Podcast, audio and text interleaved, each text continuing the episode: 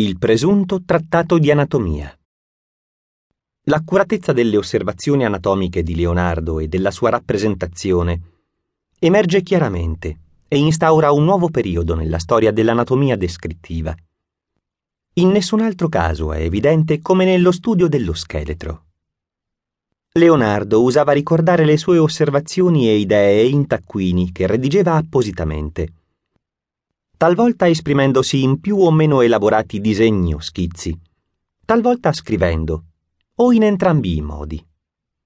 Essendo mancino, egli sviluppò una scrittura da destra a sinistra, e occasionalmente un passaggio inizia sul retro del foglio e continua sul fronte. Alla sua morte in Francia, lasciò al suo allievo Francesco Melzi 120 suoi taccuini, di cui 70 sono andati perduti. È stato a lungo creduto che Leonardo avesse scritto un trattato di anatomia umana che poi è scomparso. Sulla base di quanto scrive il Vasari, che Leonardo ha fatto un libro illustrato da disegni a matita rossa ripassati a penna, fatti dalle sue dissezioni, e disegnati con la più grande accuratezza. Questo, tuttavia, è un riferimento ad uno dei suoi taccuini e non ad un trattato di anatomia. Sembra improbabile che il trattato sia mai stato scritto. E nel 1508 Leonardo scrive allarmato della moltitudine dei suoi appunti e della perdita di un disegno organico dell'insieme. Il progetto del trattato, invece, appartiene al primo periodo degli studi anatomici ed è del 1489.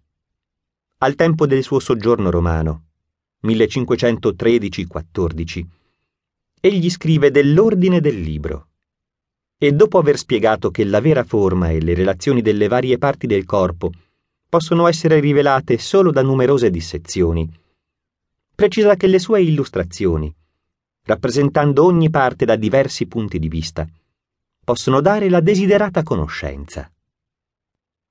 Scrive poi, in accordo qui, con quindici figure complete, ecco la cosmografia del microcosmo, minor mondo, che ti sarà dimostrata nello stesso ordine che fu impiegato prima di me da Tolomeo nella sua cosmografia.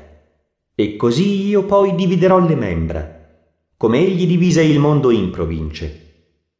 E poi descriverò l'uso delle parti da ogni lato, mettendo di fronte ai tuoi occhi la conoscenza dell'intera forma e forza dell'uomo, nella stessa proporzione in cui egli stabilisce i moti locali dal significato delle sue parti.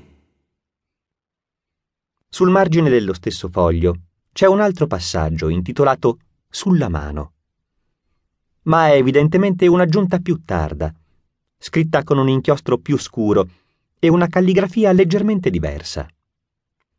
È un memorandum scritto per proprio uso, circa le figure richieste per una dimostrazione dell'anatomia della mano. È interessante notare, come indicazione della generosità con la quale si proponeva di illustrare il suo lavoro, che progettava non meno di dieci figure per la mano vista dal palmo, e poi se ne proponeva altre dieci per la parte alta, la superficie del dorso e i lati. Sul secondo foglio del suo quaderno di anatomia, che è conservato a Windsor ed è di proprietà della regina d'Inghilterra, c'è un passaggio intitolato Sui muscoli che aiutano a rilassare distendere e a dilatare il polmone in tutte le sue inordinate dilatazioni. E nel margine uno schizzo dei muscoli che egli supponeva fossero preposti all'apertura delle costole.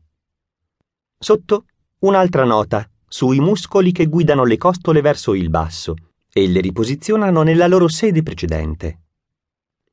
Ma il passaggio corrispondente non è stato scritto. I fogli 3 e 4 sono dedicati alla struttura e azione del cuore, soggetto a cui Leonardo era grandemente interessato. Il foglio 4 termina con una discussione sul significato della curvatura del diaframma. Il foglio 5 sul cuore. Inizia con uno scritto Se le vene dei polmoni non ritornano il sangue al cuore, quando si contraggono ed espellano l'aria. Il pensiero di Leonardo, tuttavia, rapidamente torna al diaframma.